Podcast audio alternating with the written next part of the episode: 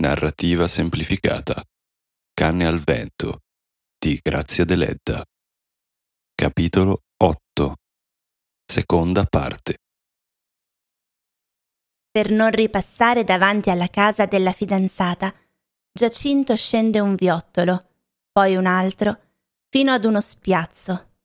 Subito dietro lo spiazzo sorge bianca fra i melograni e le palme la casa di Don Predu. Attraversando il grande cortile, Giacinto vede la grossa figura di suo zio e quella magra del milese, immobili, sullo sfondo dorato. Bevono, seduti nella silenziosa stanza, con le gambe accavallate e il gomito sullo spigolo del tavolo. E tutti e due, l'uomo grasso e l'uomo magro, sembrano contenti della vita. Bevi, bevi! Dicono assieme, porgendo a Giacinto il loro vino.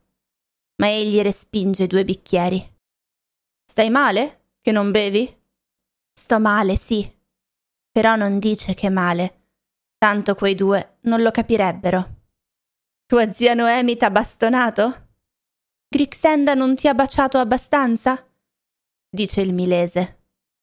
Uff, sbotta Giacinto appoggiando i gomiti al tavolino per stringersi la testa fra le mani.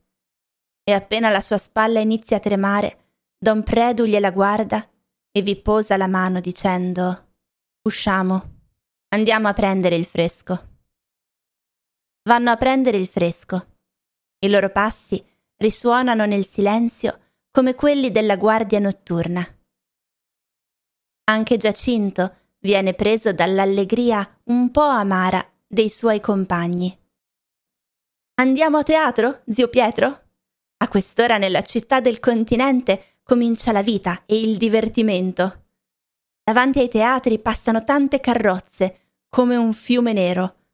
Si vedono persino delle signore in giro coi cagnolini. Il milese ride tanto che gli viene il singhiozzo.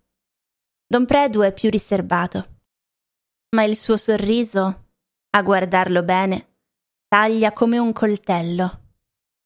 E tornatene là, allora, e portati dietro Grixenda, come un cagnolino. Uff, come siete stupidi in questo paese.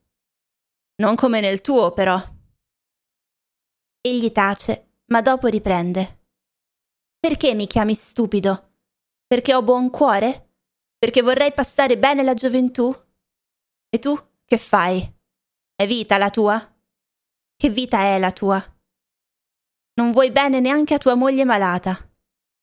E lei, zio Pietro? Che vita è la sua?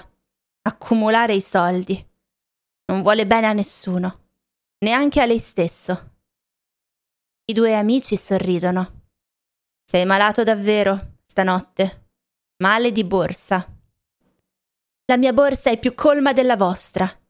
Andiamo nell'osteria e vedrete, dice Giacinto, arrossendo nell'ombra.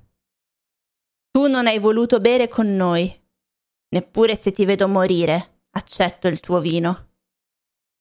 Tuttavia, finiscono nell'osteria quasi deserta.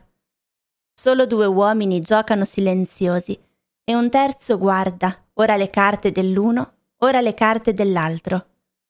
Ma a un cenno di Don Predu si avvicina ai nuovi venuti e tutti e quattro siedono intorno a un altro tavolo. L'oste, un piccolo paesano che sembra un ebreo della Bibbia, porta il vino in un boccale e mette una lampada di ferro nero in mezzo alla tavola. Il milese, con la testa reclinata a destra, mescola pensieroso le carte, guardando ora l'uno, ora l'altro dei suoi compagni. Quanto la posta?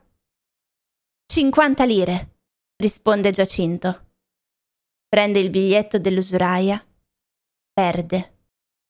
Sulla lampada nera la fiamma azzurrognola, immobile, sembra la luna sulle rovine della torre.